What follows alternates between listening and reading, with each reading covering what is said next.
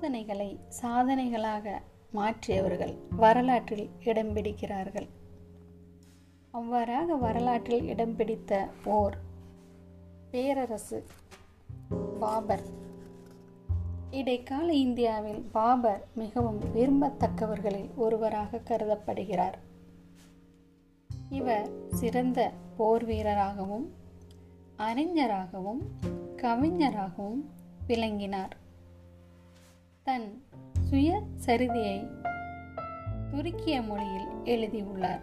இது துசுக்கி பாபரி அல்லது பாபரின் நினைவுகள் என்று அழைக்கப்படுகிறது. பாபர் தனது சககால ஆசிய அரசர்களில் சிறந்த அறிவி கூர்மை உடையவராவார்.